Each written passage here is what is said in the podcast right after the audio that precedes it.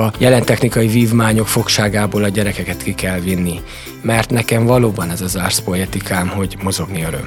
Megmutatni azt neki ennek a felnövekvő nemzedéknek, generációnak, hogy a monitor mögött is van élet. Igazából úgy vallom, hogy nincs kudarc. Tehát a kudarc az egy tanulás.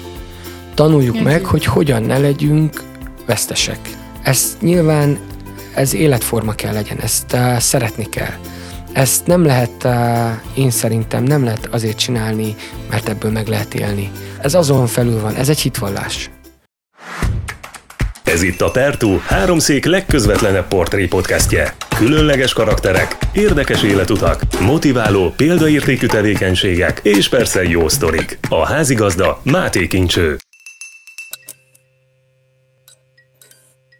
Erősen lehet szeretni azt, amikor hasonszőrű emberekkel hoz össze a jó sors, vagy mondjuk vidámabban a bal szerencse, de értse mindenki jól, amit szeretnénk mondani, és azért tudom szeretni az ilyen helyzeteket, mert olyankor már az elején meg lehet előlegezni azt, hogy ez egy jó beszélgetés lesz. Sziasztok, ez a Pertú, és ez egy nagyon jó beszélgetés lesz, ugyanis egy néhány rövid gondolat, ami már elhangzott itt, mielőtt bekapcsoltuk volna a kamerákat, szerintem egyértelművé tette számomra, hogy vannak dolgok, amiket ugyanúgy hiszünk, egész pontosan Vass Hunor karate edzővel, egykori karatésre. Szia, Huni, köszi szépen, hogy itt vagy velem. Köszöntelek, Kincső, köszöntöm a kedves nézőket, hallgatókat egyaránt, és megtiszteltetés, hogy a Pertú vendége lehetek. Jaj, úgy szeretem, mert mindenki ezt mondja, de közben meg tényleg az a nagyon-nagyon őszinte, tudod, hogy nekem az öröm, és nekünk a megtiszteltetés, hogy egyrészt vannak emberek, akiket be lehet ide ültetni, másrészt, hogy ránk szálljátok az időt, meg hát nem csak ránk, hanem a nézőkre, hallgatókra is, hogy egy nagy köszi neked is. Hát, nagyon szívesen, mert még mielőtt invitációt kaptam volna, már azelőtt néztem egy-két adást,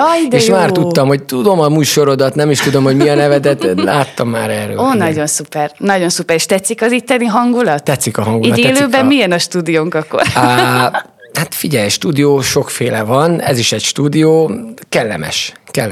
Megvan az alaphangulat akkor ahhoz, hogy ez egy jó beszélgetés. És megvan egy jó stáb, aki itt fogad. Köszönjük szépen.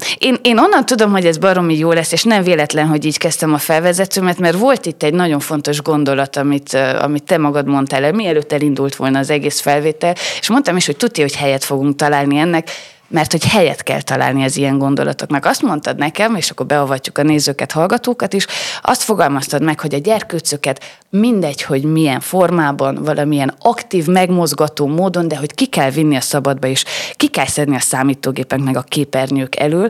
Azt hiszem, ez egyfajta ars poetikád is, de akkor felteszem most már igen ilyen rögzítés alatt, hogy miért hiszed ezt, és miért gondolod ezt így? Tehát ennek két oldala van. Amiért választottam ezt a pályát, tehát testnevelő tanárként végeztem, és földrajztanárként is végeztem, de azt nem gyakorlom. Amikor 2009-ben lediplomáztunk, és volt a diplomaosztó ünnepség a Magyar Testnevelési Egyetemen, ott tettünk egy tanári esküt, ahol arra esküdtünk fel, hogy a gyerekeket és a felnövekvő generációt azt mozgásra késztetjük, és megteszünk mindent a hivatásunkból adódóan, hogy őket megmozgassuk. Ez az egyik.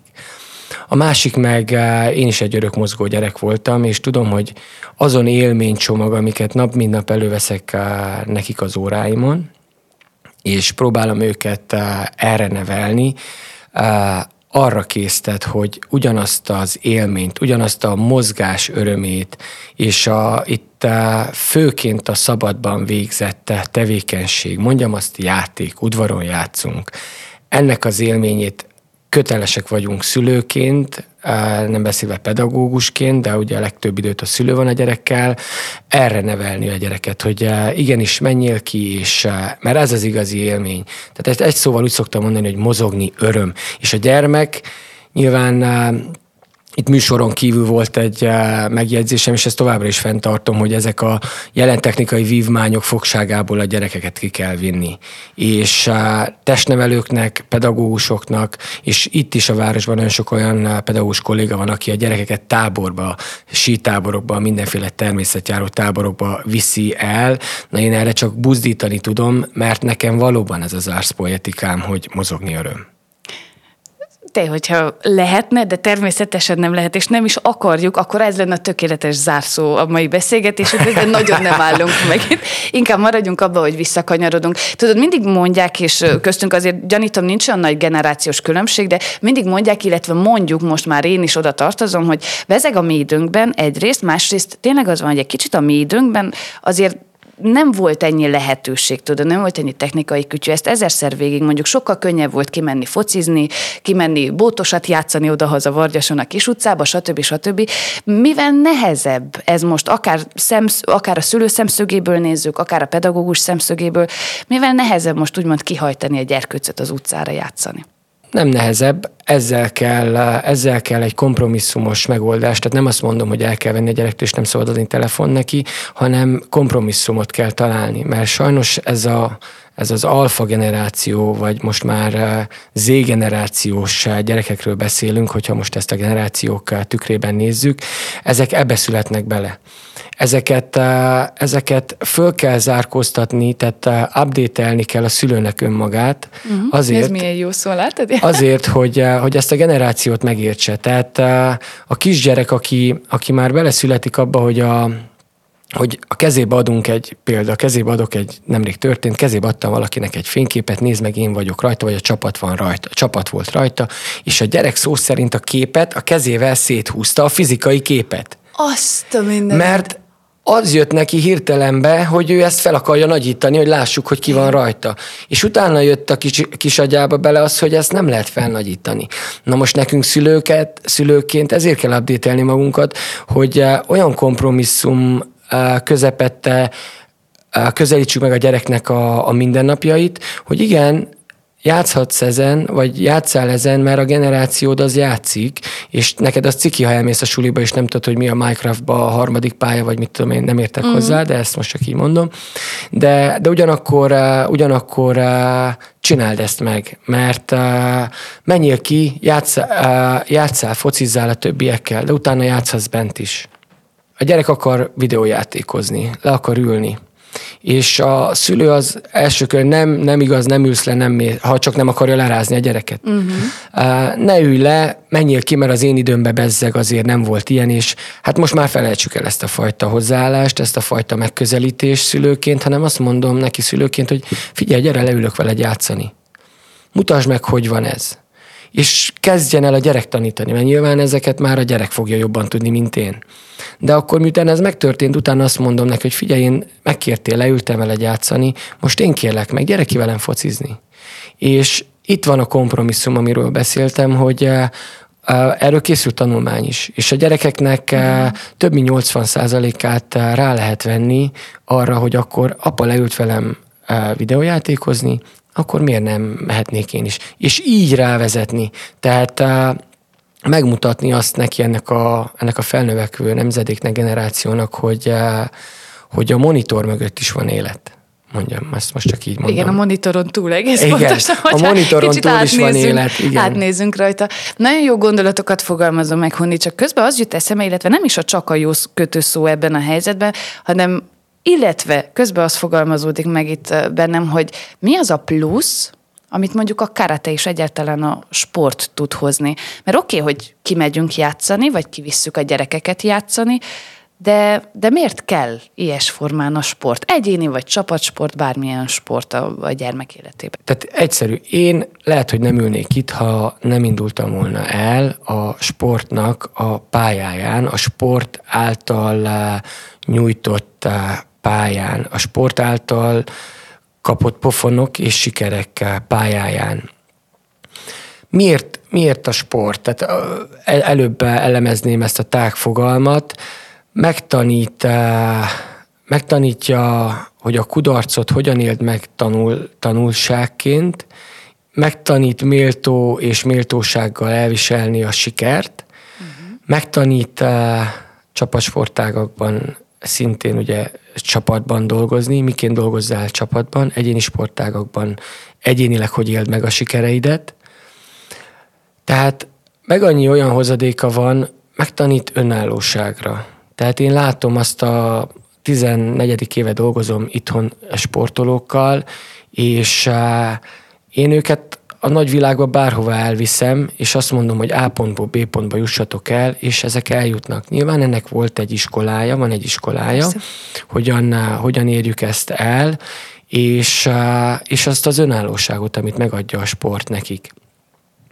Karatéra szűkítve, mit nyújt a karate? Számos szülértekezletet tartok az óvodákba, ahol már 14. éve ültem be, az idén is beültem 13 szülértekezletre.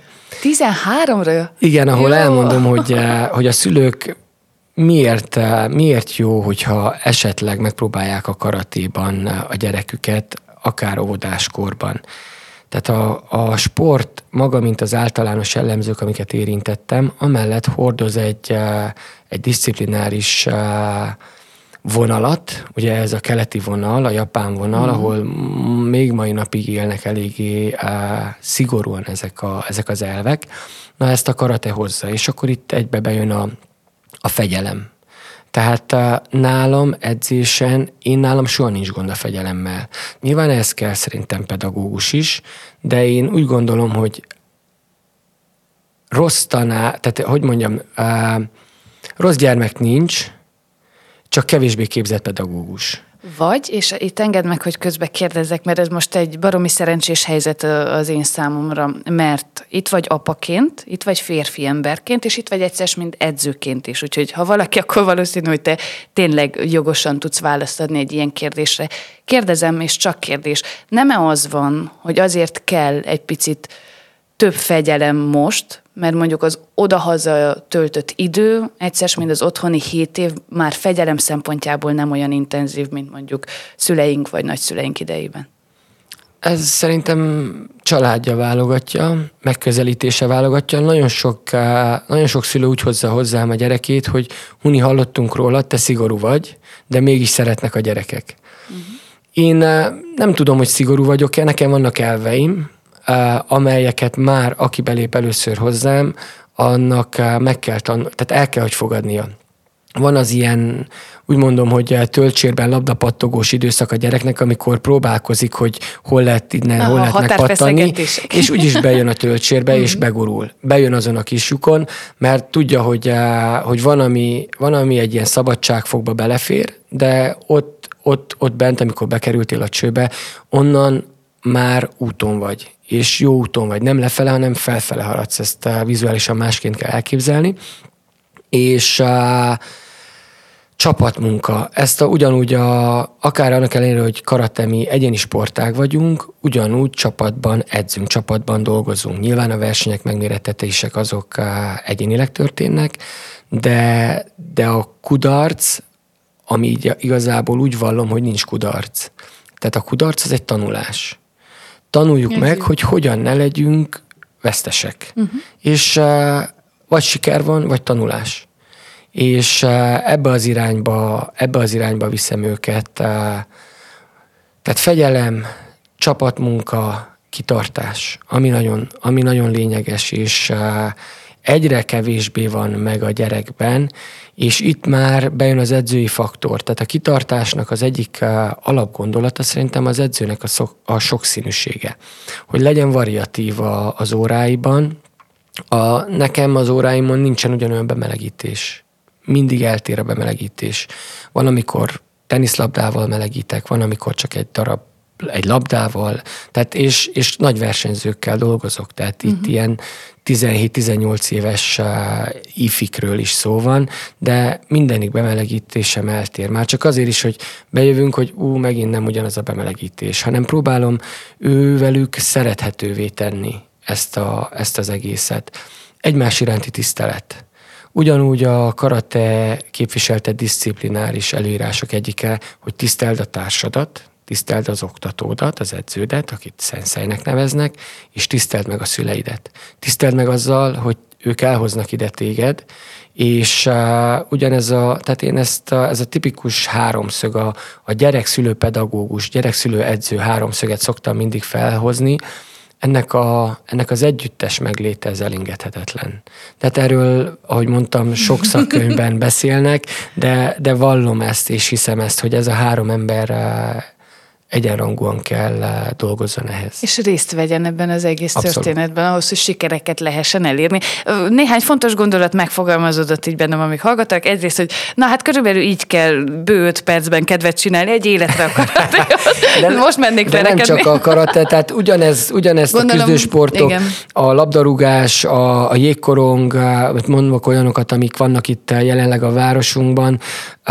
Az egésznek gyerekkorban nagyon nyitja az egésznek, hogy mi a nyitja valaminek, az a nyitja, hogy milyen személyisége van az edzőnek.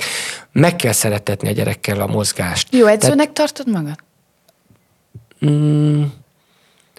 Gyereknek tartom magam, ugyanolyan gyereknek, mint ők, akik többet tanultak, elvégeztek egy ehhez szükséges egyetemet, és nagyon sok tudást próbáltak lopni a világban mindenhonnan, ahhoz, hogy nem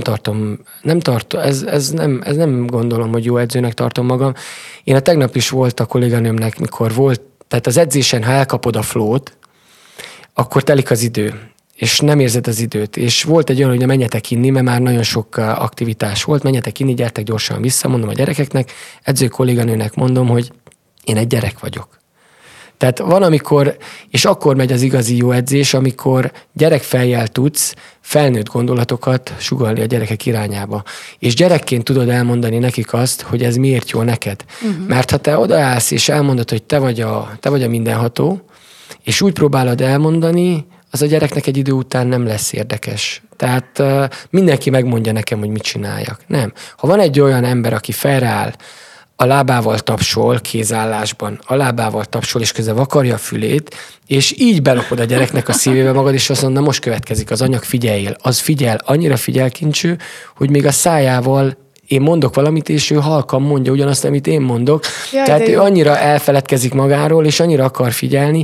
Na, hogyha ezt el tudja írni egy pedagógus, akár edző, akkor megnyerte a társaságot. Jó szenszei vagy? Jó edző vagy? Én jó edzőnek tartom magam. Köszönöm szépen, mert mindenki más is, csak szerintem fontos, és ne én legyek az, aki Istenem meg tudja mondani a tutit bármiben is, de szerintem ez fontos, hogy az ember ki tudja mondani magának. Már csak azért is, mert itt elvekről beszélsz, egy csomó vagány alapillérét elmondtad a karaténak, hogy mi az, ami pluszként meg tud jelenni egy gyerek életében, de akár felnőtt életében is, hogyha részt vesz ebben. De mindezen túl valahol ott van az is, hogy ki az a szenseje, hogy te mondod, ki az az edző, ki az a személyiség, aki mindezt megpróbálja átadni. És legjobb tudomásom szerint te jelenleg is rengeteg gyereknek adod át ezt. Másrészt az elmúlt 14 esztendőre való tekintete, hát nem tudom, hány száz tanítványt lehet eddig körülbelül felsorolni, Honi? Nem tudom hány száz, de nagyon sokan köszönnek az utcán gyerekek, és ami érdekes tény ebben, hogy mindenkinek elmondom a teljes nevét. Nem tudom, a Jóisten megáldott egy olyan memóriával, hogy az összes gyerekemnek, aki nálam karatézott, vagy akár táborozott, elmondom, ha nem is a vezeték nevét, de elmondom, Niki, Nikola, igen, te még emlékszel rá? Emlékszem rád. De visszatérve még egy gondolat, ami szintén egy jó útra való lehet, a példamutató viselkedés. Ne dohányozzon az edző, ha alkoholt fogyaszt, akkor annak mértékével tegye, annak megfelelő helyen tegye. Nyilván, tehát nem vagyok semminek a tiltója ilyen szinten, de örök szimbólumom az, hogy a gyereknek egy olyan példát mutassak, amivel azt tudja mondani, hogy igen, de az edzőm ezt vajon megcsinálná, vagy megcsinálja, és ő tudjon, úgy nézzen rám, sok gyereknek én vagyok a második apukája. És én ezt felfogom. Ez egy óriási nagy felelősség, én úgy érzem, Kincső, mert némelyik család gyerekével több időt töltök, mint a gyerek a szülővel. Mert elhozzák hozzám a gyereket, másfél órát van velem, vagy 2 órát van velem. Most beszélek a nagy versenyzőkről, mindegyik gyerekem napi 2 órát van velem. Melyik szülővel van a gyerek napi 2 órát? Intenzíven. Hogy ne csak úgy egy térben, igen, hanem hogy ténylegesen egymással foglalkozni. Megyek oda, javítom, nem jó. Tehát, és van is egy közvetlen kapcsolat velük, tehát nyilván ez eredményez egy közvetlen kapcsolatot. Abszolút, meg hát azon gondolkodom, milyen fontos dolog ez, amit kimondasz, mert itt beszélhetünk edzőről, itt beszélhetünk akár egy földrajz tanárról, suliberkekben, tudod, de egy átlag, úgymond pedagógusról is, hogy milyen szerencsés az a gyerek szerintem, akinek kijut még egy ilyen plusz egy fő a családon, vagy az édesanyán, édesapán, a szülőkön kívül, mert én hiszem legalábbis, hogy nagyon-nagyon tudják befolyásolni, hogy merre indul el a gyerek. Egyrészt, másrészt, hogy utána milyen utat jár be, és akaratlan megfogalmazódik, látod a kérdés bennem, hogy vajon Préda Csaba, akivel te annak idején együtt dolgoztál, egy ugyanilyen figura volt-e a te életedben? Abszolút. Egy példakép volt. Ha nekem megkérdezted volna ezelőtt, mit tudom én, most mennyi, 15 év, azt mondja, hogy 20 évvel, hogy ki a te példaképed, vagy 25 évvel, én egyöntetűen mondtam volna, hogy Csaba. Nyilván voltak emberek az életemben még, akik hasonló személyiséggel bírtak, de nekem tudom, hogy ő volt a második apukám. Én nagyon tisztelem, nagyon szeretem őt a mai napig, és ő nekem egy példa volt. És valahol ezért is mentem. Őnek is köze volt ez, hogy én a tanári pályát választottam. Sok minden megfogalmazódott bennem, hogy mi szeretnék lenni, de amikor a 12. osztályt elvégeztem, akkor már tudtam, hogy én tanár szeretnék lenni. Nem feltétlen iskolai tanár, ez így hozta az élet, hogy egy szabadabb közegben dolgozhatok, az edzői közeg, az egy szabadabb közeg, mint az intézményesített iskolai rendszer, de ezt jobban is szeretem, mint azt a kötöttebb rendszert. Még volt egy gondolat, ami a példaképekről volt, de majd eszembe jut és elmondom. Reméljük idővel minden felbudjan, ami fel kell budjanjon. Addig kérdezem, ami viszont nagyon érdekel. Ugye jól tudom, a Puskásba jártál itt Szentgyörgyön, illetve Nyíregyházára kerültél el egyetemre. Igen. Ez az egész út, amikor te valamikor, nem tudom, kiskamaszként elképzelted az életpályádat, mert mindannyiunknak megfordul a fejünkben. Ez az út, ez nagyjából így volt kikövezve a te álmaidban, álmodozásaidban? Hát ez biztos, hogy én nagyon szívesen beszélek erről, de ez egy olyan színes és hosszú, tehát egyébként meg volt a gondolat, majd bele fogom fűzni a mondandómba a végcsattanásába ennek az egésznek, de összefügg ezzel a kérdéseddel. Tehát annyit tudni kell rólam, hogy én egy tróger gyermek voltam. Én egy nagyon rossz göndörhajú gyermek voltam. Erről édesanyám tudna nagyon sokat mesélni, meg a pingpongasztal körüli nagyobb srácok, akik minden gazemberségben, úgy mondtuk, hogy gazemberség, benne voltak, belevittek, és én a tömbház körül nőttem fel. Én egy tömbház körüli gyermekként próbáltam meg birkózást, a foci az hamar kiderült, hogy nem az én szakterületem. Birkoztam 2 évet ilyen második, harmadik osztályos koromban Miklós Karcsi tanár úrnál, és elkezdtem ducisodni, tehát egy ilyen duci gazember gyermek voltam. Igen, és utána ami hozzá tartozik, tehát én nem gondolom, hogy ilyen elitiskolákba jártam volna, én akkori 4-es iskola volt, az most annó utána lett a Kisárpád általános iskola, és most már nincs is iskola, az meg is szűnt egyébként, és abból az iskolából onnan felvételiztem a Puskásba, és nem tudom, hogy felvételi volt egyáltalán, nem emlékszem. Tehát a Puskásba szaklicomba jártam, és automatizálás, elektronikát tanultam, de én elmondom, hogy nem voltam a jó tanuló, tehát közép a trógerség az kiterjedt annyira, hogy mondjuk lógások. Nem voltam lógós, mert nem mertünk lógni még általános iskolában, tehát ez nem egy fél évben egyet, ha lógtunk, és azt föl is írtuk nagy betűkkel, hogy mi lógtunk, mert ez nagy dolog volt. Nem voltam lógós, mindig elvégeztem a 2 feladatot, de nem voltam az a szorgalmas stréber. Ami után, tehát én 2012. február 11-én kezdtem el karatézni. 2012, hol beszél? 1996. február 11-én este volt az első karate edzésem, és nyilván ez a karate az már adott egyfajta hovatartozás érzést, adott egy mi akarok lenni, mi a célom. És a cél, ez nagyon fontos volt. És én Itt nagyban nagy szerepe volt Csabának, tehát Préda Csaba nevelőedzőmnek, aki tudott nekem adni egy irányt. Én otthonként tekintettem az ő lakásukra. Én ha nem is napi, de hetente többször voltam fent náluk, aludtam ott náluk. Nyilván ezt a szüleim meg is engedték, mert tudták, hogy a gyermek nem megy rossz helyre. És már amikor a 8. osztály általános iskolát végeztem, ott már kialakult egy tartás, kialakult egy forma, kialakult egy céltudatosság, a sportolói szemlélet. És a Puskásban töltött 4 évem, hát egy nagyon kellemes év volt, 4 év volt, de nem tanultam. Nem annyira suliról szólt. Nem a suliról szólt. Én inkább a sport, az edzések. Igen, a sport, az edzések. Nyilván teljesítettem azokat a kötelező tantárgyakat, vagy nem buktam meg soha, tehát hogyha sőt nem is voltam az a rossz tanuló, szerintem, hogy visszaemlékszem, míg nem ugye a Puskást követően hová menjünk. Volt egy évfolyammal fölöttem járt barátom, a Szőke Kovács Zsombor, aki befejezte 1 évvel korábban az iskolát, és ő azt mondta, hogy bevár engem. Ha én oda megyek, akkor bevár engem, és hová menjünk? Hát a Nyíregyházi Főiskolára. Ő megy biológia testnevelésre, és én felvételiztem földrajz testnevelésre.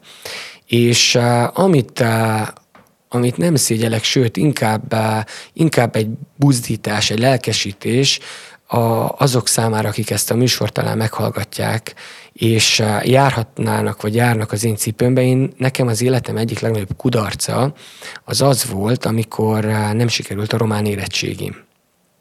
Nekem nem sikerült a román érettségim, de azt csináltam, hogy hát most ezt nyíltan elmondom a műsorban, hogy én felvételit nyertem a Nyíregyházi Főiskola alkalmassági vizsga, felvételvizsga, minden sikerült, amelynek ugye előfeltétele a meglévő érettségi.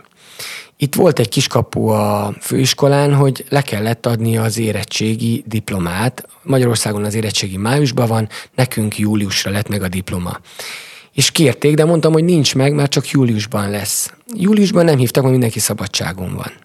Augusztusban nem hívtak, mert még mindenki szabadságon van. És a pótérettségim nekem augusztus végén volt, és meglett a pótérettségim, és így ment tovább az élet, ment tovább a felvételi, és sikeres felvétel után minden hiánypótlás megtörtént a Nyíregyházi Főiskolán, és kezdhettem a testnevelés földrajz szakon. Akkor a felvezetőt tartotta egy, azt hittem, hogy minimum az lesz ennek a vége, mert azt, hogy nem sikerült a román érettségi, tudtam, de a kifutását nem. Azt hittem, hogy az lesz a sztori vége, tudod, hogy te végigcsináltad az egész főiskolát, úgyhogy senki nem kérte többet az érettségi diplomát, de jó, és öröm, hogy akkor ezt így sikerült. Én ott összedőlt bennem egy világ, tehát én tudtam, hogy mi munka van abban, hogy én felkészüljek, hogy a szüleim támogattak engem abban, hogy anyagilag, erkölcsileg, de nekik nem volt ebbe beleszólásuk, ők nem értették azt a rendszert, hogy mi a felvételi tájékoztató, hogyan. Én mindent magam, édesapám volt, nagynények istenyutasa meghalt, ő segített Budapestről mindig küldezgetni, akkor nem volt e-mailes világ még annyira, persze. És mindent borítékolni, Budapestre ki, onnan átküldeni, fordítani, hasonlók. Nekem egy kitörés volt innen az, hogy én innen ezt akarom, menni akarok tovább, és meg akarom mutatni.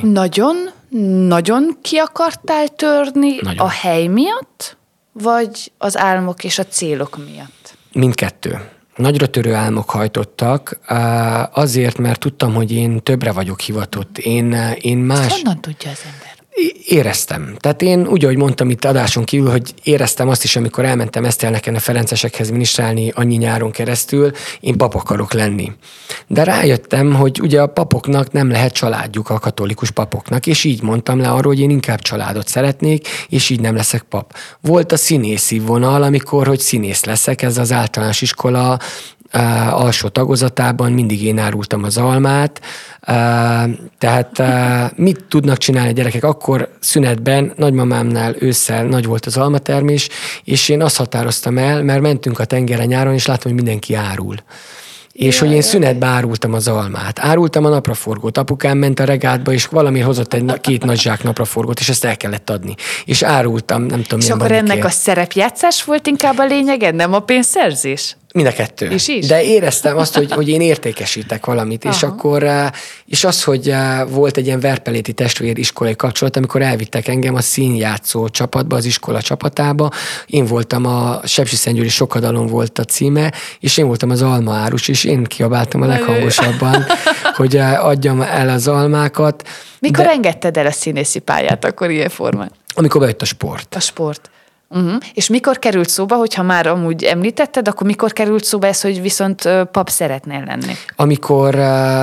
Amikor elkezdtem járni vallásórákra és ministrálni, és hogy elkezdett érdekelni. Hát most is közel elmondok egy szentmisét, tehát ilyen szinten, de nem vagyok egy templomba járó ember, de hívő ember vagyok. És elengedtem, mert úgy sodródtam a flóba, hogy ja, meg hát, hogy mondod, hogy ugye nem rájött, hogy nem lehet családja igen. A katolikus papoknak, akkor ezek szerint a jövőkép, amit láttál magad az előtt, az abszolút család. Ezt a családcentrikusságot otthonról hoztad, vagy azt akartad egy picit újra teremteni, amiben te felnőttél? Talán igen, de nekem így mindig is megvoltak ezek a fajta elveim, ahogy az egyéniségem kezdett kialakulni, és tehát azt akartam, hogy családom legyen, tudjak átadni. Ez és az utódlás? Igen. Ezt így utólag ki szabad mondani? Igen. És ez, gyanítom, de javíts ki, ha tévedek, hogy akkor még abban a korban ez ilyen abszolút ösztönszerűen jön még. Ösztönszerűen jött, most tudatosult bennem, szerintem, hogy felnőtt lettem, mert ugye az is egy kötöttebb rész a papi pálya, hogy így mondjam, tehát az egyházi dolog. Tehát én nem szeretem a kötöttséget. Uh-huh. Én engedjék, hogy szabadon alkossak, és ígérem, hogy nem fogom elrontani, és a legjobb tudásom szerint fogom csinálni. Csak engedjék meg, hogy magam teremtsem meg, és magam alkossak. És ugyanez van, ezért lettem edző is. Tehát a nyíregyházi sikerfelvételi után történt az, hogy kimentünk egy nagy táskával Zsombival. Zsombinak volt rokon a Nyíregyházán, akiknél laktunk egy pár napig, és el kellett kezdeni albérletet keresni. Találtunk is albérletet, főbérlővel együtt laktunk a Jázmin utca 33-ban, és onnan jártunk be egy évig Sóstóhegyről Nyíregyházára, a főiskolára, és ott kezdett el úgymond akkor volt életemben össze, amikor kellett tanulnom.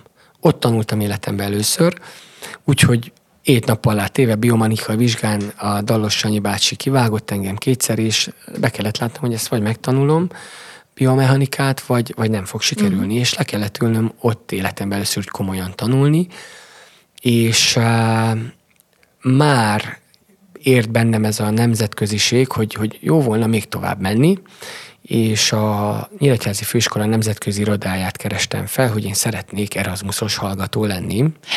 És hoztam neked valamit. Azt a mindenit. Mind lestem a pillanatot, hogy vajon, mert egy picit csapongunk, de nincs ezzel semmi, vagy vajon melyik lesz az a pillanat, amikor végre szóba tudom hozni a Pertú dobozunkat. Mit tudsz a Pertú dobozról? Azt tudom a Pertú dobozról, az előző adásokból, hogy sok embert meg tudsz nevettetni vele. Jaj, nagyon jó. Ez jó, mert ilyen választ még nem kaptam, látod, hogy a nevettetés, bár nem feltétlen az a célom, de rendszerint igen, mosolyogni szoktak az emberek. És akkor nem nézek oda. Jaj, köszönöm, ha nem nézel ide. Mondom a Pertú nézőknek, hallgatóknak, ezt nagy sunyiban, titokban előre lebeszéltük, hogy, de ez most nem lesz olyan nehéz, hogy Honi elegánsan tekintsen félre, amikor én a dobozban kajtatok, mert nagyon-nagyon sok tárgyat hoztam neked, és pontosan ezért is volt, hogy ilyen nagyon lelkesen vártam, hogy mikor lesz az a pillanat, amikor végre a dobozhoz nyúlhatok. De itt most nyúlok a dobozhoz, és mondom azoknak, akik csak hallgatnak bennünket, hogy egy illóolajat tartok a kezemben. És ha pisolyogsz, mosolyogsz, akkor remélem, hogy itt az Erasmusos történéseknél tudod kötni, hogy miért illóolaj. Na miért? Meséljük el a hallgatóknak, nézzük. Már ifi sportolói koromban nagyon elkezdtem, és nagyon szerelmesévé, rabjává váltam a szaunázásnak, és a szaunázással összeköthető rituáléknak, és innen van az olaj, innen van az, hogy én 2005-ben egy fél évet töltöttem Lapföldön. Na de felkerestem a nemzetközi irodát, hogy adjanak nekem lehetőséget, és mondták, hogy hát senki nem akar menni arra a helyre, arra az egy helyre van hely, a többi az mind betelt, de ez körülbelül volt ilyen novemberben. Finnországban maradt még hely. Portugáliát vitt el mindenki a leghamarabb. Hát, Finnország, mondom, nem baj, én megyek. Csak engedjenek, hogy én menjek. És mondták, hogy februártól, vagy januártól már lehet menni. Mondom, hogy megyek. Hova? Kajaaniba voltam, ez Lapföld, ez már Lapföldnek ez számít. Konkrétan. Igen. És Kajaaniban voltam, volt szerencsém elmenni, emlékszem, a szüleim fölraktak engem januárban a vonatra, a szilveszter, új év, karácsony után, és innen már úgy mentem el egy nagy Adidas táskával, hogy én már nem jövök haza, csak egy fél év után, amikor Finnországból hazajövök. Emlékszem, amikor kifutott a vonat, könnyes szemmel itt valahol ott még málnásig törölgettem a könnyeimet. Rengeteget utaztam vonattal, és amikor ugye célba értem, hogy Finnország repülő, első repülős utam egyébként, akkor megérkeztem Helsinkibe, és a csomagom, mert Helsinkiből Kajaaniig vonattal kellett mennem, első repülős utam volt, Zürichbe váltottam Helsinki, és nem érkezett meg a csomagom. Én nem tudtam, hogy létezik ilyen. Menj már! Én egy fél évre mentem, és nem érkezik meg a csomagom, Helsinkibe várom. Jú. Relatíve konyhai nyelven beszéltem angolul, és akkor valahogy mondani, hova kell menni, hogy én jöttem egy fél évre, Kajaaniba mennék, de nekem mindjárt megy a vonatom a Helsinki pályaudvarról, nekem mennem nincs csomagom. És akkor mondták, hogy no problém, írjam le, hova küldjék, és de én meg én nem hittem, hogy van ilyen, nem tudtam, erre nem készített, minden más. Hát Európából érkezve nem mindig nagyon bízik az ember. Eltűnt a csomagom, és mondták, hogy oké, menjek, tovább folytassam az, de hogy én nem itt leszek Helsinkiben, én írjam le, hol leszek. Hát mondtam, telefonáltam, ugye akkor nem olyan egyszerű volt telefonálni ide-oda, mondták, hogy nem lesz probléma. Egy piros hátizsákkal folytattam az utamat Helsinkiből Kajan irányába, megérkeztem egy 8-9 órás út után még vonattal, és leszálltam a pályaudvaron, állomáson, Kajaaniban, ez egy kisváros, olyan kisváros, ahol nincsen városi busz, és... Annyi havat, mint ott életemben nem láttam. Januárban. Hát azt tudom elmondani, hogy iskolában mindig gyalog jártam, amíg nem loptam egy biciklit. Loptál biciklit? Igen, de ezt elmondom mindjárt, hogy ez egy természetes dolog. És akkora ilyen másfél méteres hófal volt, és az volt az ösvény, ahol kikotorták, hogy ott két ember el tudjon menni, vagy biciklivel el tudjon egymás mellett férni.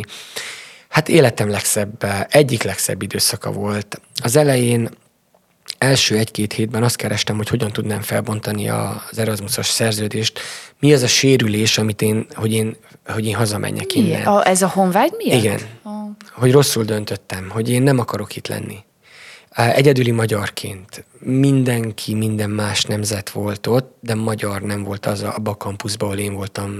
Kettun Polkó, az volt a neve, még mindig emlékszem. És akkor hát nem lehetett felbontani, nem mondom, hogy vagy megszoksz, vagy megszöksz. És inkább elkezdtem megszokni. Nagyon hideg volt, -22 fok volt. És akkor az iskola, távolságok viszonylag nagyok voltak, körülbelül olyan 4 kilométer volt az iskolám és a kampusz között, az egyetem és a kampusz között, és mondtam, hogy kellene nekem egy bicikli. Voltak ilyen koordinátorok, mentorok nekem, és mondták, hogy szerezzél egyet. Mondtam, de hogy? Hát úgy kell szerezni, hogy megnézed, hogy amelyiknek az ülésén nagy hó van, biciklin, az biztos nem használják. Azt valaki oda letette. És hogyha nincs lezárva, az arra van, hogyha kell valaki, elveheti, használhatja, csak vissza kell vinni. És én kinéztem egy ugyanilyen biciklit, nem volt, kétszer elmentem mellette, 2 nap egymás követően, nem volt használva. Oda mentem, le volt a kereke engedve, hazatoltam, kértem egy pumpát, felpumpáltam, és azután végig biciklivel jártam, úgyhogy nem csúszott, mert hó volt, nem jég volt, hanem hó volt, és abban lehetett egész könnyedén menni. De gyere, meséljük el, kérlek, hogy az Ilóla is akkor ilyes formán hogy kötődik ide. Mert hogyha jól tudom, de javíts ki, ha tévedek, akkor Isten igazából te ott Finnország apropóján szerettél olyan nagyon bele a szaunázásba, hogy ilyen komoly dolgaid vannak, hogy azt se tudtam, hogy létezik honi ilyen, hogy szauna sapka. Igen. Van direkt szoknya. Szauna szoknya, igen. Szauna szoknya.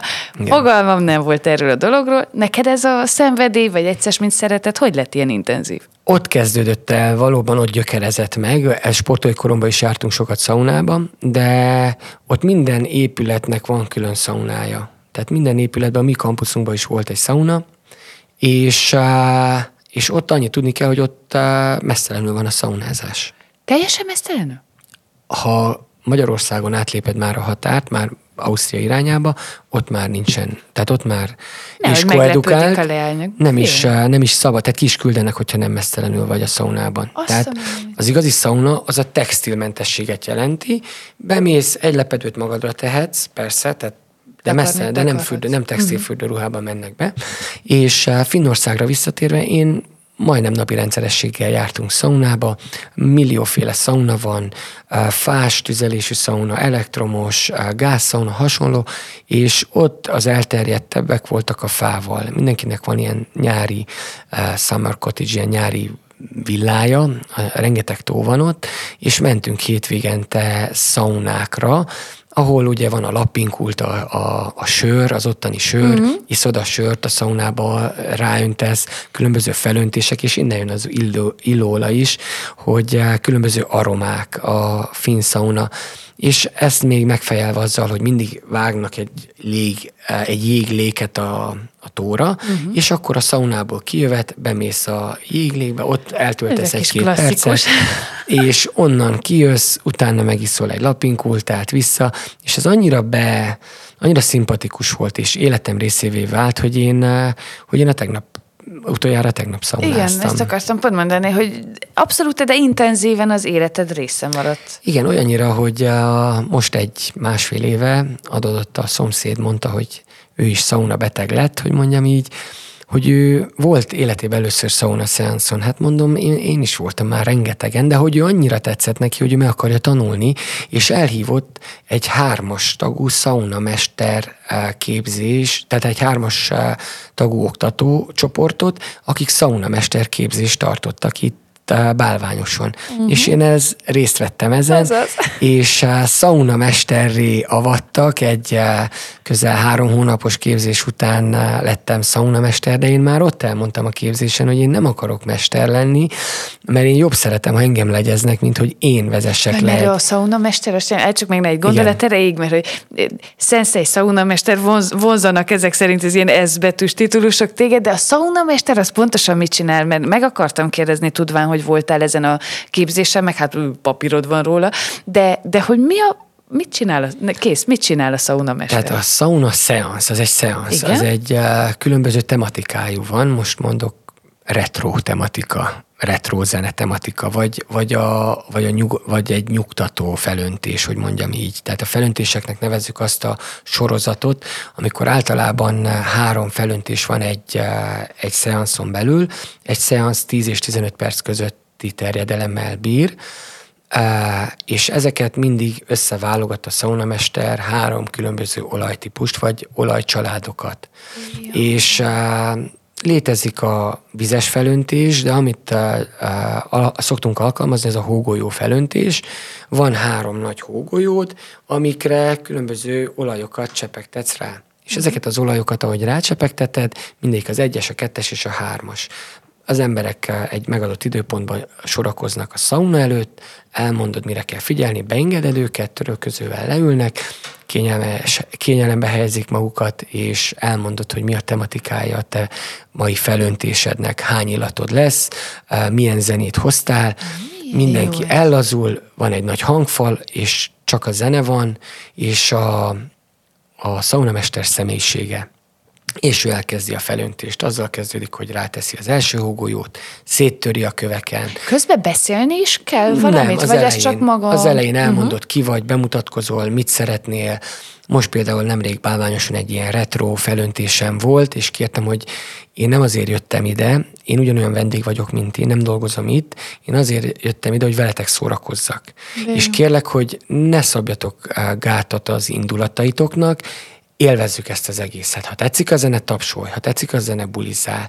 És egy adott pillanatban ugye felállni nem szabad, ezt megkérem, hogy álljon fel mindenki, de mindenki ülve tapsolt és bulizott, és ment a retro zene, és amikor ment rá a gőz, újra felöntés, és akkor megy a legyezés. Ez teljesen külön világ így, ahogy mesélsz. Igen, van legyező, van a zászló, ugye egy rúdra feltéve, és azt keringeted a forró levegőt, föntről hozod le, és mindenkire rá a levegőt.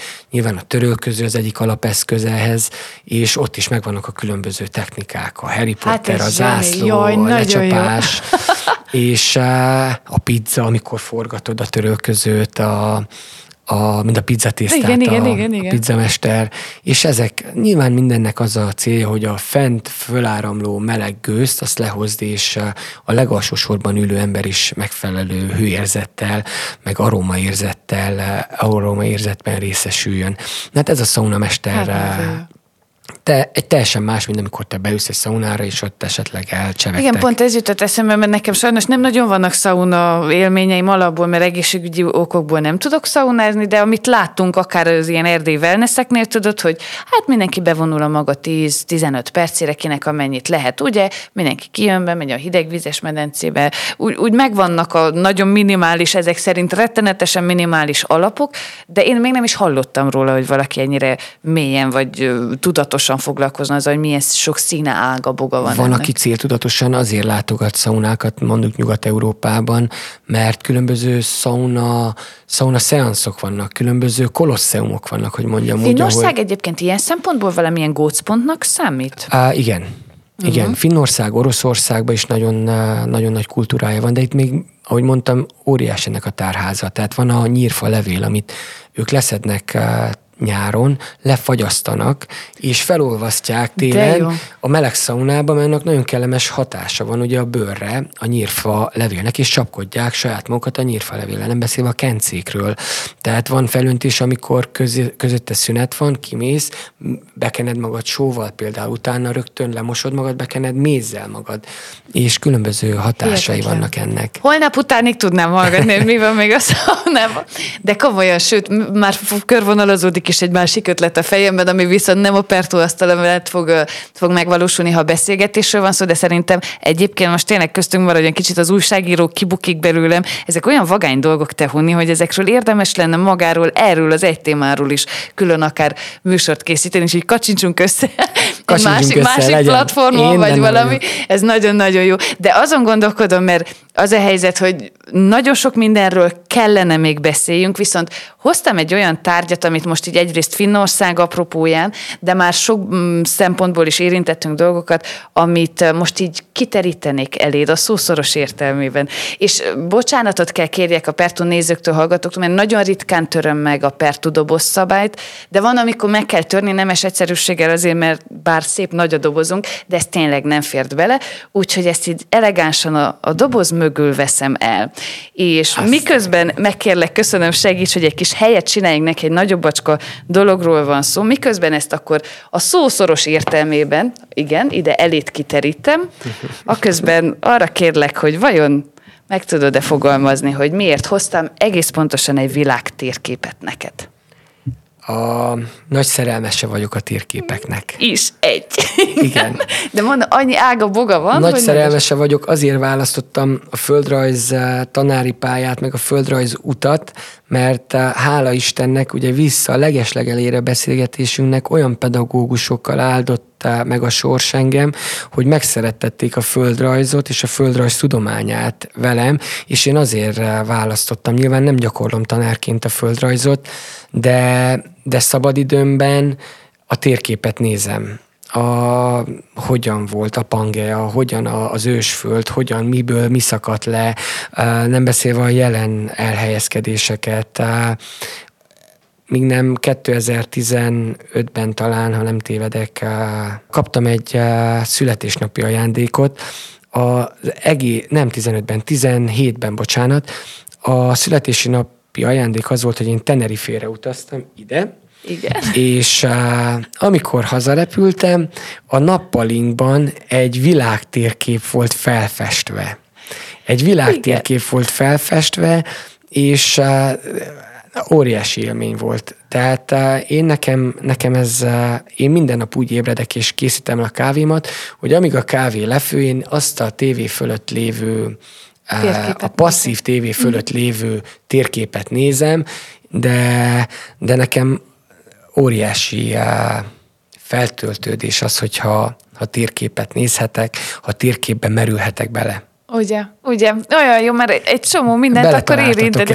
Jaj, úgy tudtam, és tudd meg, hogy azon gondolkoztam, nem fog beleférni, le kell mondani róla, de azt mondtam, hogy inkább tényleg megkötöm ezt a kompromisszumot. Egyrészt Finnország véget, mert meg tudjuk mutatni, hogy hol van. Másrészt ez a földrajztanári dolog, és szerintem nagyon izgalmas, hogy miért ebbe az irányba indultál, elmondod, hogy nem gyakorlod, de lám a térképek véget, mégiscsak folyamatosan visszaköszönő dolog az életedbe, sőt, én még azt is tudom, hogy annyira fanatikusan szeretett a térképeket, hogy mielőtt ez a világ térkép felkerült a tévé fölé, neked az volt, ez a szörnyen el fognak borzadni most az asszonyok, és a hölgyek, és a nők, de hogy tényleg az volt a terve talán, hogy ilyen régi iskolai térképeket ide is akasszunk ki a lakásba. Igen, beköltöztünk a házba, ez volt. Abszolút megértem Kingát, a kedves feleségedet, ugye, hogy végül egy ilyen elegánsabb térkép megoldást választott. Viszont azért is nagyon fontos szerintem, te Huni, maga a térkép, mert egyszer mindegyfajta szimbólumot tud lenni annak is, hogy te fizikailag és konkrétan itt Tenerifét említetted, de hogy hány helyen jártál. És itt most engedd meg, hogy konkrétan például Törökország irányába vigyem a beszélgetésünket, ami ugye az utolsó versenyed volt.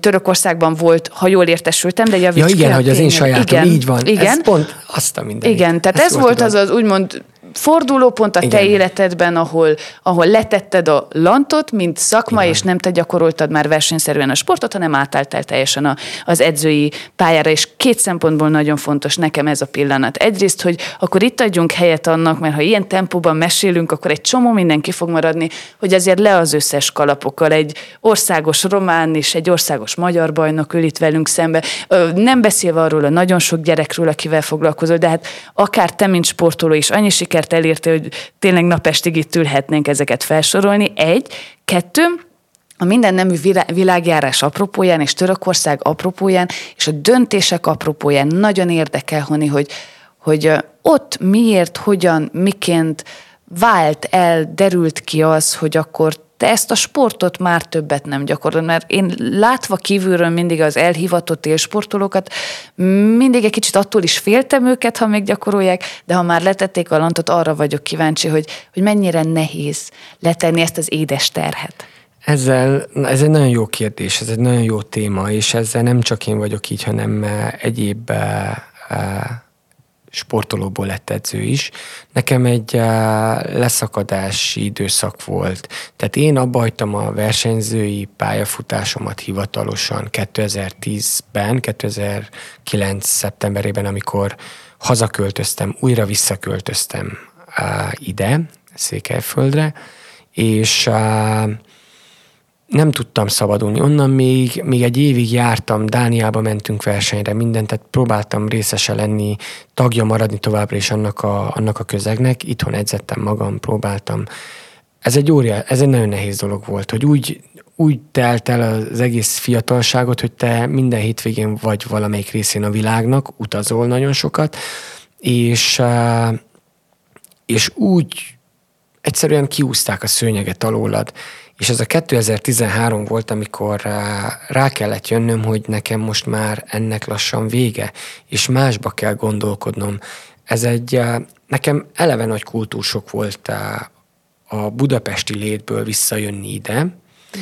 Nagyon nagy kultúrsok volt. Én elmondom nektek, hogy ültem a WC-n és sírtam, amikor, hogy mi lesz velem, mert én lehetnék egyetemi tanár, és miért nem vagyok ott a TF-en, és tanítom, és próbálom a PhD iskolát folytatni, elvégezni, és legyek én egyetemi tanár, mit keresek én itthon újra?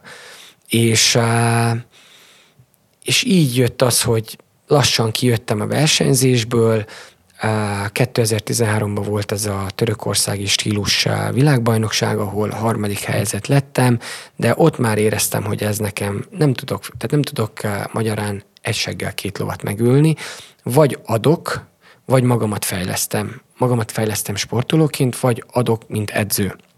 Ezzel párhuzamosan 2009 őszén már elkezdődött az edzői munka, közösen Csabával csináltuk, és ott volt az, amikor nekem meg kellett húznom a vonalat.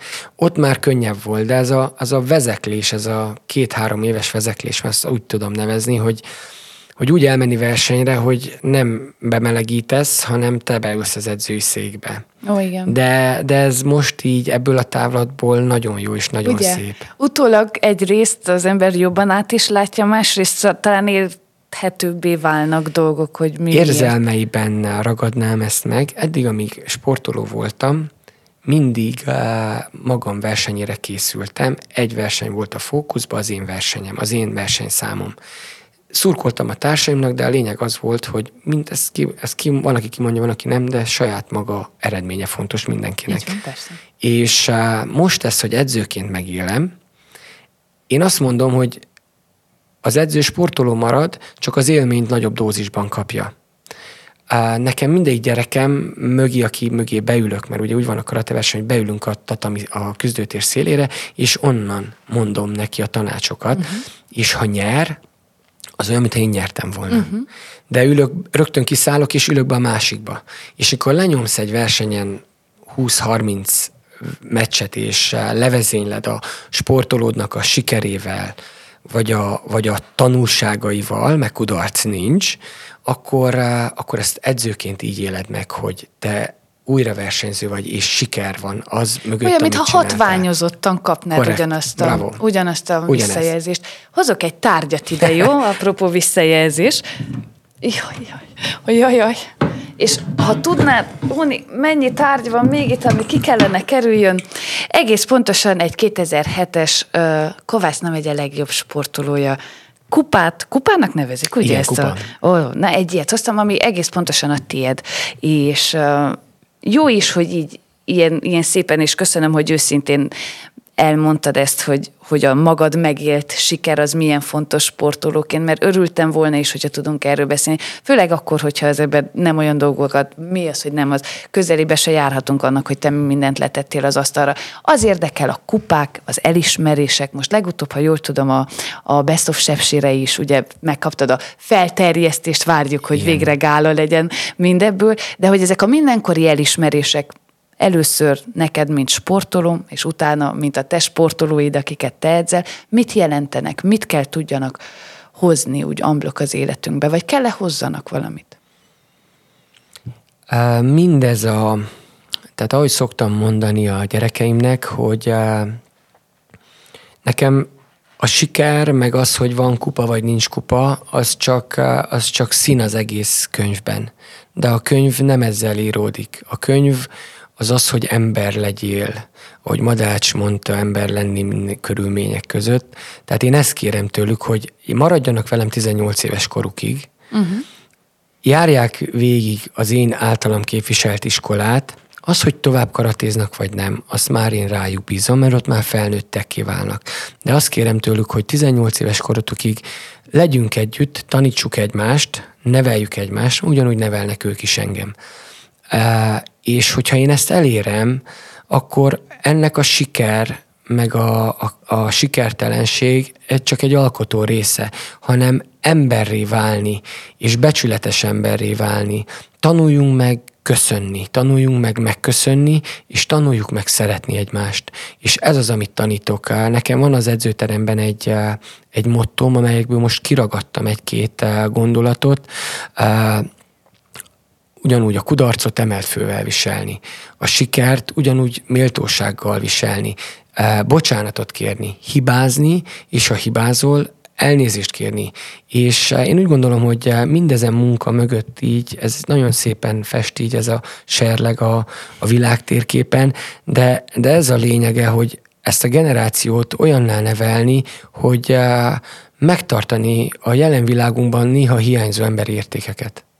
És nekem ez a célom, mindamellett, tehát én oktathatnék balettet, oktathatnék bármilyen sportot, én ugyanezt képviselném, kiragadnám a sportnak azon eszközeit, amivel meg tudnám tanítani annak a gyereknek, hogy mi a becsület, és mi a sportszerűség, és nyilván legyen meg az a ravasság ebben az egészben, mert a sport az kvázi néha egyenlő a ravassággal, meg az, hogy tedd a magadévá azt az eredményt, nyilván ez kell.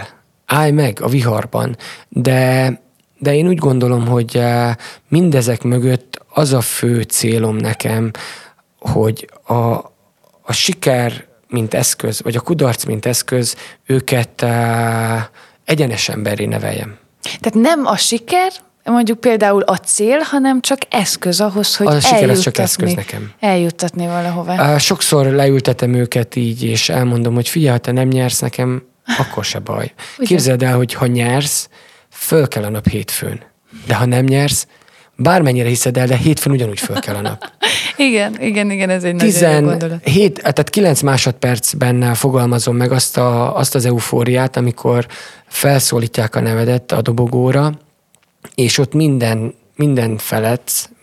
elfeledsz, az kb. 7-9 másodperc, amikor akkor mindennek felett van az az érzés. De ahogy lejössz, és a fotósok, és a riporter is, onnantól kezdve indulsz el lefele a lejtőn, csatolod be az övedet, leszállás következik, mert újra elkezdjük a hétfőn a felkészülést. Azért is érdekel meg, azért is fontosak szerintem ezek a kérdések, mert szerettem volna, ha még egy gondolat erejéig a beékelt serleggel, meg sikerrel, meg kudarccal, de visszatérnénk a világ térképre, mert nagy döntések, fontos döntések, hogy vissza tudsz-e adni te valamit a társadalomnak, vagy nem tudsz visszaadni, hogy tudsz-e terelni, nevelni sok száz gyerkőcöt, hogy át tudod-e adni azokat az értékeket, amiket át akarsz adni, hitem szerint, de mondhanem ugyanabban hiszünk, egy nagyon-nagyon erős, stabil embernek kell tudjál lenni, hogy mondjuk ilyen sok porondon, ilyen sok helyen helyt állj. És tudok valamit veled kapcsolatban, bár tény, hogy egy picit előreugortunk itt az időben a 2013-mal, de tudom, hogy megtettél egy nem is akármilyen utat, hogy mondjuk egy picit stabilabb és erősebb, és hoztam neked valamit. És a lehető legnagyobb óvatossággal veszem ki a dobozból, hogy véletlenül se essék baja, mert ez Honi saját El Caminoból hazahozott kagylója, ami ugye szimbóluma annak a zarándokútnak. És mindig egyrészt óriási tisztelettel vagyok azok iránt, akik végigcsinálják ezt az utat, másrészt mindig irigykedem is, tény, harmadrészt viszont az érdekel, hogy mit változtat meg az emberben, mit erősít meg például, hogy akár ennyi porondon így hely tudjon állni. Az El Camino de Santiago, ez egy ász volt, ez egy ász volt az asztal alatt, amiről valamikor egyetemista TFS időben hallottam, és azért mondom, hogy egy ász volt az asztal alatt, mert elérkeztem az életemben egy olyan ponthoz, és valahol is mindig ezt tartogattam, ezt a lapot, hogy ezt akkor játszom ki, hogyha kérdés előtt állok az életemben, nem az, hogy holnap mit fogok reggelizni, hanem olyan kérdés előtt, hogy hogyan tovább az életemben.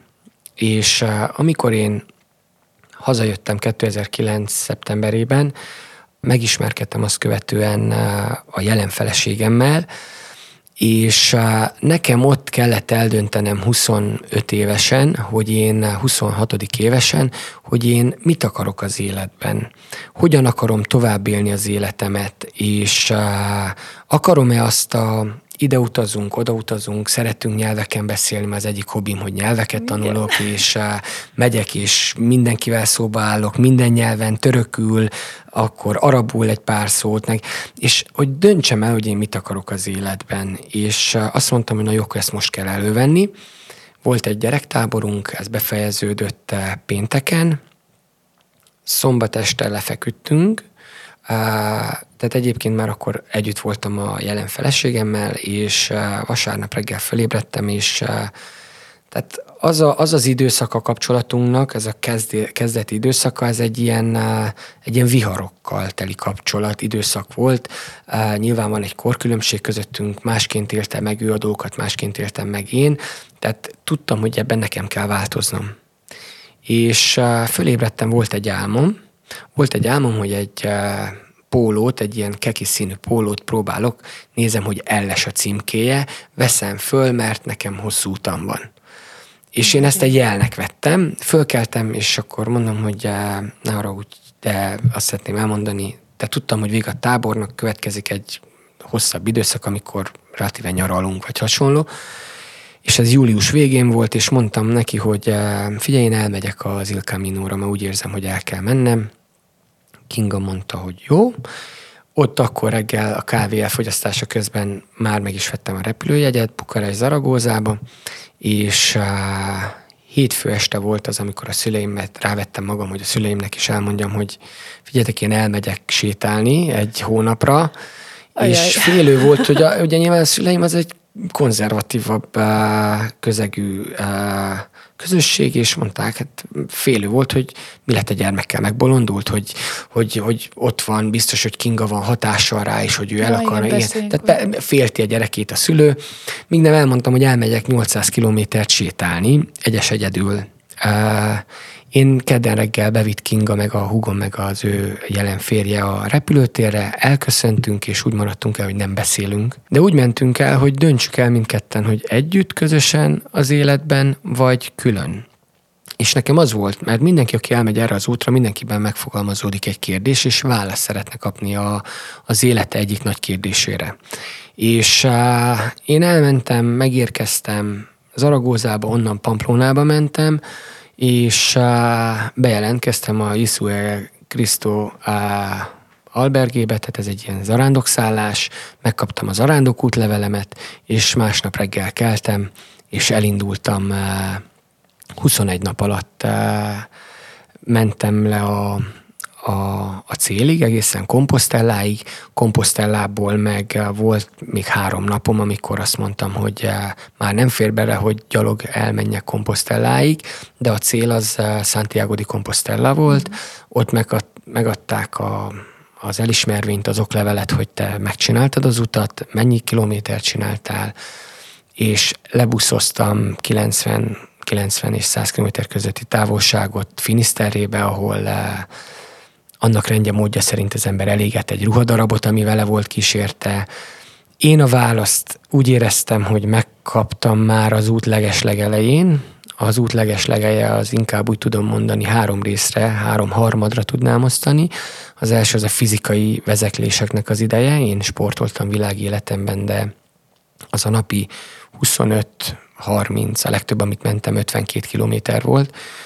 Egy nap az nagyon igénybe tud venni, és fájtak a térdeim, mindig fölváltva. Nem feltétlen hittem a csodákban, de ott volt csoda. Tehát az ember, aki elmegy erre az útra, nem zárkózhat el a csodáktól, mikor dagad a lábad, fáj, és ott nyüglődsz egy aluljáróban, valamelyik autópálya alatt, és jön a portugál fiú, akinek nem tudom, Pedro volt a neve, vagy mit tudom, és mondta, hogy ő engem meggyógyít.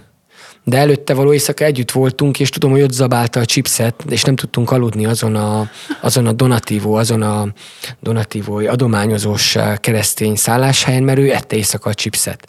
És jött ez a fiatalember, és mondta, hogy feküdjek hátra, mert ő megmasszíroz, és hátra feküdtem, elővettem, volt nekem izomlazítókrémem, ő bekente minden, és akkor tudom én, miket csinált, de ez az ember ez oda-vissza járt a Caminót, tehát elment, utána ment, és képzeld el, hogy nem mondom, jó van, menjél, akkor én megyek. Jó, hát ő majd akkor megy. És elindult, és képzeld el, hogy eltelt egy pár perc, és én fölálltam, és a lábam nem fájt. Menj. Tehát én egy eléggé két lábbal járó ember vagyok a földön, de és futottam utána. Mondom, állj meg. Mondom, hát te figyelj, hát ő mondta, hogy ő meggyógyít. Ez olyan de természetesen normális. Mondta. Na, egy ilyen érdekes figurákkal hoz össze az emberi sors, és azt tudom mondani, amire megtanított ez az út, és én magam gondolatából, hogy sosincs úgy, hogy ne legyen sehogy, mert mindig van valahogy, és ahogy van, úgy van jól. Az úgy pont jó. Az úgy kell lennie, és ne görgessünk köveket a sorsunk elé, hagyjuk, hogy menjen a flowba, menjen az életünk a maga medrében.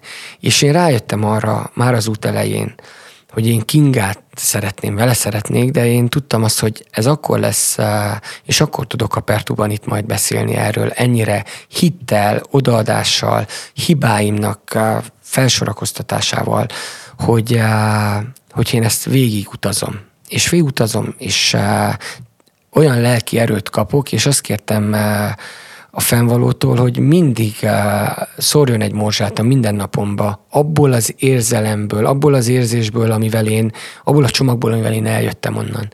Egy olyan önbizalom, egy olyan lelki tisztaság kerített hatalmába ott akkor, hogy vagy bármikor, és nap mint nap visszagondolok erre.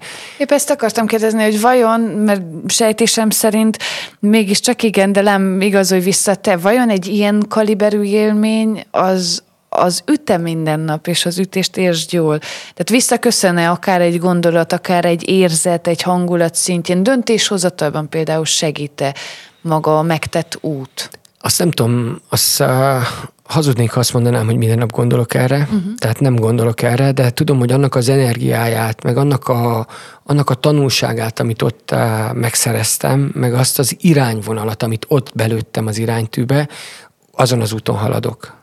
És hogyha a belőtt iránynál vagyunk, akkor gyere, hát időszűkében most már egyből kettőt veszek el. Egy tárgy, és mindjárt el is mondom, hogy mi van a kezemben, illetve... Igen. Illetve még egy tárgy, és a kettőt együtt, mert hát vajmest összefüggnek.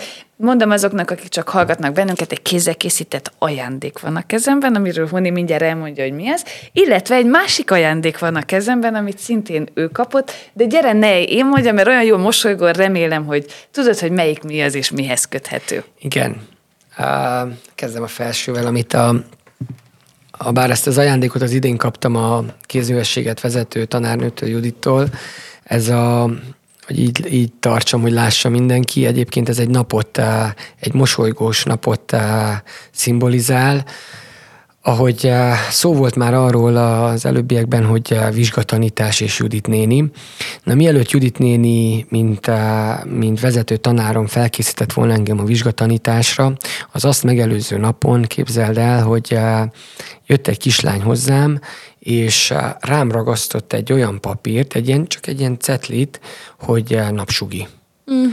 Tehát ez nekem nem mondott semmit, de úgy a napsugi, és a füzetembe, amiben az óraterveket írtam, beleragasztottam, és mondom, hogy ez nekem a kabalám lesz, ez nekem ezzel valahogy talán valamit kezdeni kéne, de nem volt időm koncentrálni, mert másnap vizsgatanításom volt. A vizsgatanítás jól sikerült, sikeresen sikerült, és azt követően, mikor pakoltam az egyetemet, követően el a dolgaimat, megláttam ezt a cetlit. És napsugi. És mit lehetne? Tehát ami még ennek az előzménye, hogy ez egy napközistábor, amit itthon elindítottam 2010-ben volt az első napsugistábor, 13. éve, most a 14. éve, hogy csináljuk. Ezt a nevet kapta. Nekem volt egy olyan késztetés bennem, hogy ne csak a karatén belül, hanem egyéb más, nagyon sok az élet, nagyon sok más egyéb sportággal megismertetett. Itt értem a vizitúrát, vizitúravezető lettem, összesen 6 éven keresztül vizitúrákat vezettem, Felső-Tisza, Ukrajnából, Szlovákiából, Siravató, hasonló. Olyan sokszínű volt ez a dolog, nem beszélve Amerika, tehát az Egyesült Államokban voltam tábor nevelői feladatkörben, New Jersey-ben, és ott ilyen camp counselorként dolgoztam, ahol szintén a minising, tehát ez az 5-7 éves korú gyerekeket kaptam meg, azokat már céltudatosan vállaltam, mert senki sem akart azokat vállalni. Én nagyon jól egyeztem ezzel a korcsoporttal, és annyi alkotó eleme volt ennek a hógolyónak, hogy ezt hiba lett volna nem összegyúrni, és nem megteremteni ezt a napközistábort. Értem én a finnországi pedagógiai élményeket, meg módszertanokat, ugye tudjuk, hogy a finn oktatás az egyik leghíresebb oktatási modell.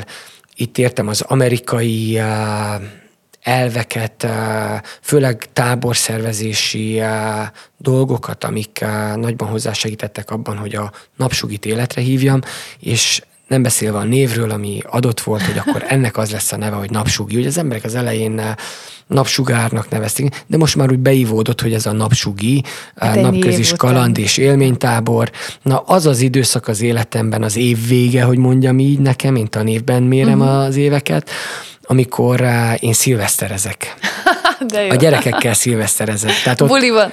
Igen, jönnek olyan gyerekek, akik nem feltétlen az én almomból valóak, mondjam azt, hogy nem hozzám karatézni járnak, hanem a világ bármely részéről jönnek elszármazott szülők, gyerekei, akik a nagyszülőkhöz jönnek haza, vagy csak azért hozzák haza ide Amerikai Egyesült Államokból, Szaúd-Arábiából a gyereket, hogy itt legyen és itt napsugizzon. És ez az az időszak, amikor egyrészt maszkabál is nekem, hogy én igazi gyermek lehetek velük. Tehát én és az idén is, meg az utóbbi években 120 gyereket megkapok reggel, de már délben úgy megyünk ebédelni, hogy így jön az összes gyerek utánam, és sok szülő mondja, de ez rossz az én gyerekem, és akkor megint visszacsatolok, hogy nincsen. Ha őt megtudod, hogy ha valamit kijelentesz, hogy ez így lesz, azt tudnod kell, hogy miért jelentett ki, és ezt közhelyesen következetességnek hívják, de ez valóban, hogy így van, mert én tudom, hogy hétfő reggel 8 óra 6 perckor miért mondom azt, hogy 10 óra 4 perckor én számon kérhetem őtől le. Igen. És délre már az összes gyerek oda van a töltsérbe, megy fölfele és halad, és olyan gyerek, akit életemben először láttam. És nem én nevelem őket, hanem ők nevelik egymást. Egy kicsit is, de szerintem azért a te kezed is a jócskán benne van az ilyenben, még hogyha nem is ilyen nagyon kimondott nevelés, vagy nem is annyira szándékos, hanem szerintem egy csomó minden ösztönből jön. Ez azért a te érdemed is, ne vegyél vissza ebből, mert nem jó. De hadd lőjem be az irányt, ha már azt mondtam, hogy a mindenkori, igen, vagy a szóba hozott irány miatt vettem ezt elő. Egyrészt ez a napsugás, és nagyon köszönöm, hogy beavattad a nézőket, hallgatókat, hogy miről van szó, mert egyébként szerintem zseniális dolog. De a másik, a Sportol Egyesület, Sportegyesületnek a kis emblémái, meg fotói, meg logója van itt elől, és majdnem igen, hátul is, de hátul az MTK-s van, igen, ha jól látom. No, de mindkettő kapcsán, mert ugye a Sportol, rólatok már az Egyesület effektív ódákat lehet zengeni minden szempontból is, de mindkét tárgy szerintem azért fontos az iránybelövés kapcsán, hogyha mondod, hogy az El Caminos élmények után tudtad letisztázni magadban, belőni az irányt, hogy hová akarsz haladni, akkor gondolom, hogy szakmai szemmel mérve ezek fontos lépcsőfokai voltak ennek az iránybelövésnek, vagy az útnak, amin most haladsz. Mi az út vége? Mi a cél? Az út vége és a cél, hogy olyan embereket, olyan társadalmat, és ezen belül olyan utódot képezni, akinek én így azt tudom mondani, hogy tessék, itt van. Én itt leszek mögötted, nem mindig van ez az energia, nem mindig lesz meg ez az energiám, nem mindig lesz meg ez hát az elszántságom az meg lesz, de tudom, hogy az ember élet az véges. És nekem az a célom, hogy ezt az eszmét, amit én itt elkezdtem, és próbálok innen-onnan számomra pozitívnak vélt emberektől megtanulni és alkalmazni, hogy ezt megtanítsam nekük, és azt mondjam, hogy tessék, innentől csináld te, én itt vagyok melletted, vagy gyere mellém és tanuljál, mert hidd el, hogy ezen eszme, amit én képviselek, az én értékrendemben egy nemes dolog. És ha te tudsz ezzel azonosulni, akkor ezt nyilván ez életforma kell legyen, ezt szeretni kell. Ezt nem lehet, én szerintem nem lehet azért csinálni, mert ebből meg lehet élni. Ez azon felül van, ez egy hitvallás. Ez egy hivatás, ahogy szokták mondani, a tanári pálya egy hivatás. Nekem ennél többet jelent. Nekem a családom mellett ez a szórakozásom. Helyben vagyunk, jaj, nagyon jó. Amikor a munka a szórakozás is, amikor hivatás is van mögötte, vagy hivatástudat is van mögötte, azt hiszem, akkor szerencsés az ember. De el kell csípjem ezt az egy szót, mert ebben most olyan szépen bele tudok kapaszkodni, hogy szórakozás.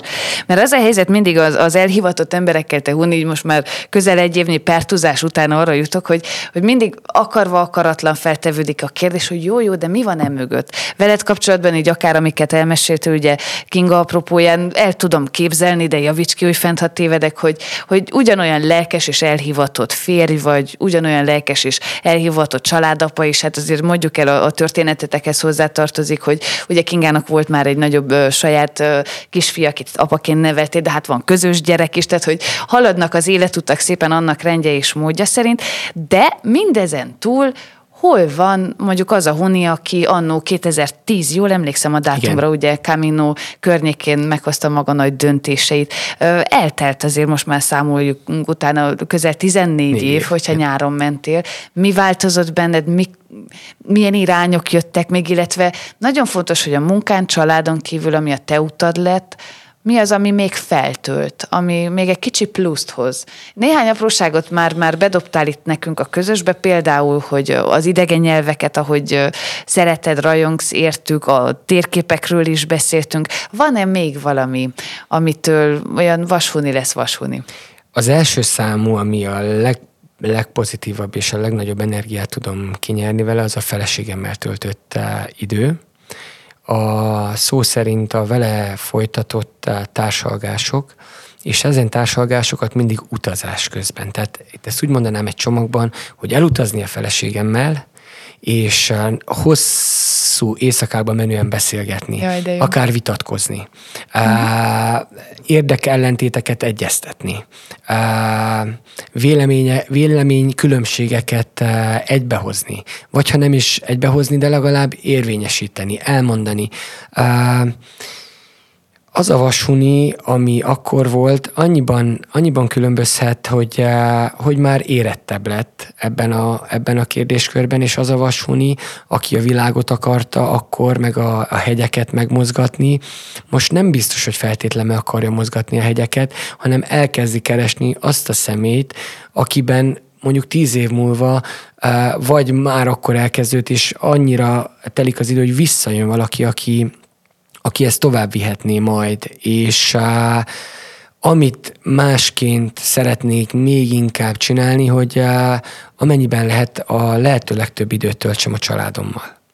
Mert ez az egész életpálya, ez nagyon szép, viszont nagyon igénybe vesz.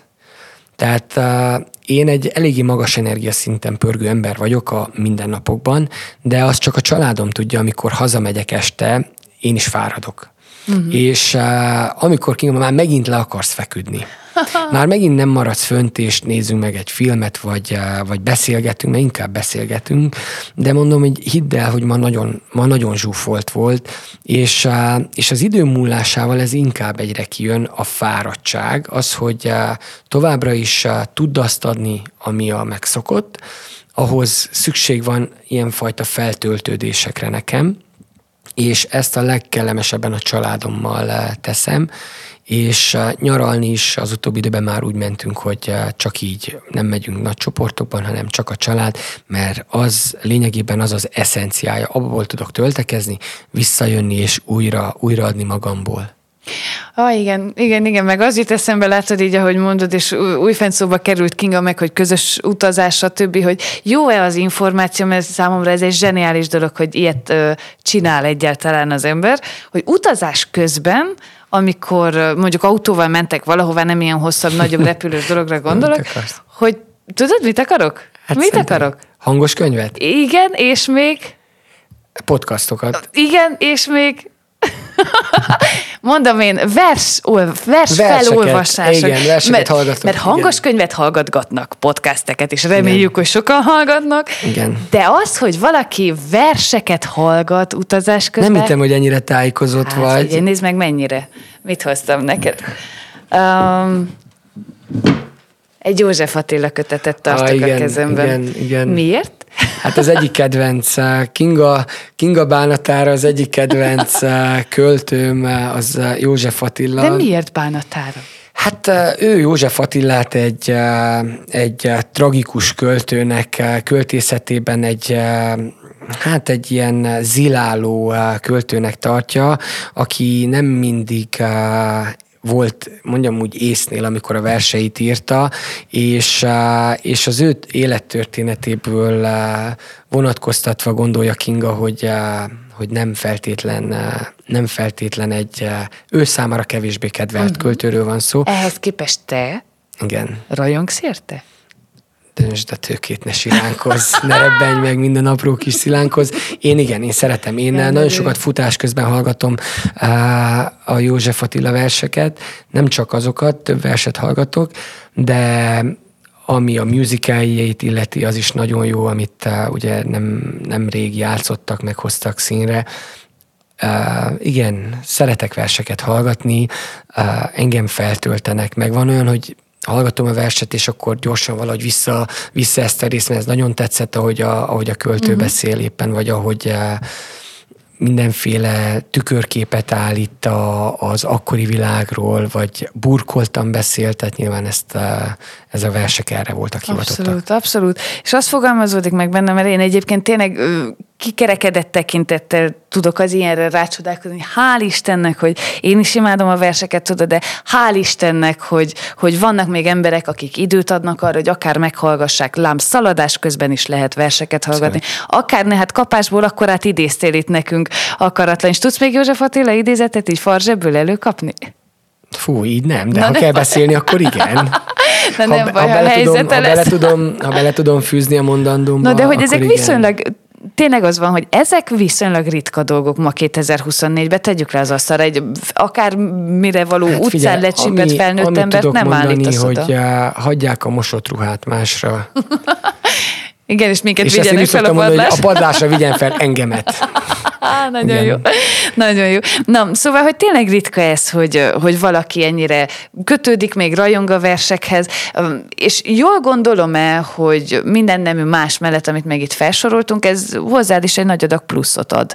Tehát a munkában ez amit akár tanulságok szintjén, mert tudod, hogyha ilyen komoly kérdéseket, mint hogy szoktál-e járni, szavazni, vagy mit csinál az ember nagy döntésekben? Ha már ilyen komoly kérdéseket boncolgattunk, akkor gyere légy az, akit megerősíti a Pertú Asztala mellett, akár a versek kapcsán is, hogy van értelme 2024-ben verset olvasni, hallgatni, mondani, írni, bármi.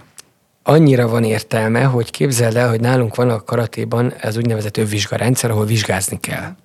És nekem a vizsga követelményrendszer egyik, tehát ez nyilván ez nincs meghatározott, de én a vizsga követelmény rendszeremben benne van mind a két himnusznak az ismerete. Tehát random mód, a gyerek, amikor vizsgázik övre, azt mondom, hogy jó, leültök, és akkor azt mondom, te állj föl, nem kell énekelned, mondd el a magyar himnusz első két szakaszát. Vagy a székely himnusz. És mindenkinek ki van adva a vizsgaanyagba a két himnusz, hogyha nem tudnátok hol megtalálni, én kiadtam nekik a vizsgaanyagba, és meg kell tanulni. De nem kell ilyen vizsga követelményrendszerig menni. Minden napjaimban az edzéseken idézek. Ezek már néha fogják a fejüket, az edző már megint értedéssel, de engem nem érdekel. Fogják a fejüket, mert én tudom, hogy ezzel egyfajta, tehát sokszor jön be különböző helyzethez, amikor megy az edzés, föltámadott a tenger, a népek tengere, gyerekek, ezt kell csinálni, ezt hozzátok be, így kell a pontot megcsinálni. Kiráz a hideg most is. Tehát azért, mert én most is elmentünk a múlt héten Budapesten, 2-án már mentünk edzőtáborba. Az egyik fénypontja az edzőtábornak, amikor a törökbe elfogyasztottuk az ebédünket, hova menjünk be, nem én mondtam, ők mondták, szerintem menjünk be a könyvesboltba. Jaj, de jó! És eltöltöttünk, figyelj, parkolójegyet, mondom, Panka, mondjad, hogyha kell még parkolóját venni, mert hosszabbítanom. Szenszei, kérlek hosszabbítsd meg, itt többet maradunk. És én olyan jó szívvel hosszabbítom meg a parkolóját a Nyugati téren, csak azért, hogy könyvesboltba menjetek. Hogy ők a könyvesboltba eltöltsék, és akkor nézték, és hogy ezt venném meg, és akkor szenszei, és mondom, van pénzed, lehet, hogy nem lesz, mondom, adok én, és akkor majd otthon ideadott. Tehát ha ilyen helyekre el tudnak jutni, és ő számukra ez az értékteremtés. Ha ők ezt értéknek veszik, ugyanúgy elmentünk más boltba is, de azt láttam, hogy nekik nem volt kényszer az, hogy most könyvesboltba kell menni.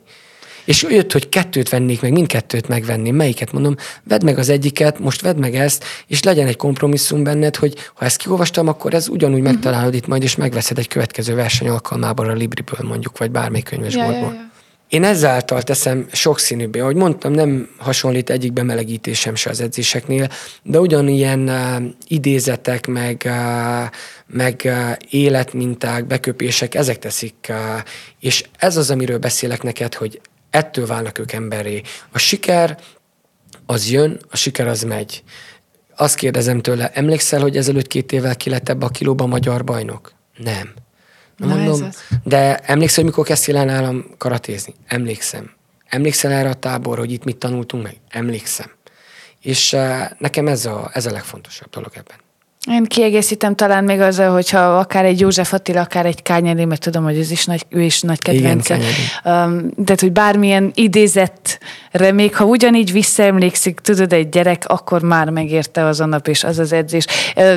Nézem az elismerést, a siker jelképét, a díjat, nézem azt, amit ajándékként te kapsz vissza a világot, amit bejártál, a verset, az illóolajat, és azon gondolkodom, hogy mi minden van még a tarsolyodban, tudod, ahogyan a szauna és a szaunázás kapcsán meséltél nekem, és talán minden eddiginél jobban sajnálom, hogy effektíve véges a műsoridő, mondhatni, vagy le kell zárni valahol ezt a beszélgetést, mert szerintem, ha most azt mondanám neked, hogy nem tudom, csigabiga, vagy paradicsom, akkor folytathatnánk ezt még 2,5 órán keresztül.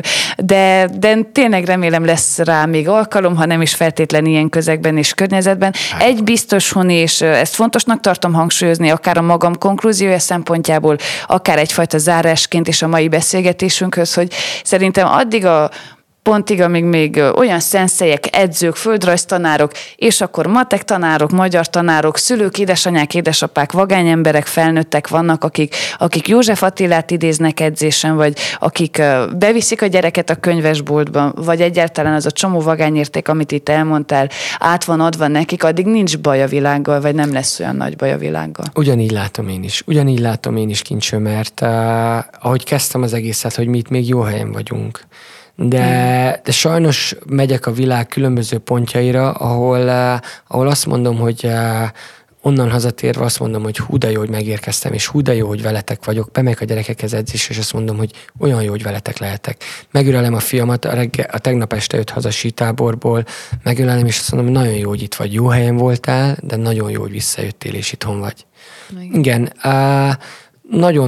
nagyon nagy reformer akartam lenni, amikor Budapestről hazatértem, de nagyon hálát adok a sorsnak, meg azoknak az embereknek, akik miatt meg tudtam maradni az, hogy itt legyek, és itt Székelyföldön lehetek a 10-ből az 1, és nem Budapesten az 500-ból az 1.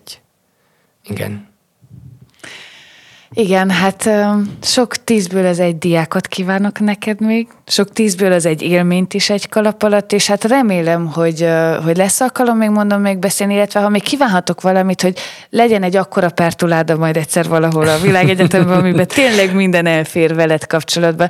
Várlak majd vissza egyszer, jó? Bármikor, szívesen jövök beszélgetni. Köszönöm szépen. Én köszönöm nagyon szépen.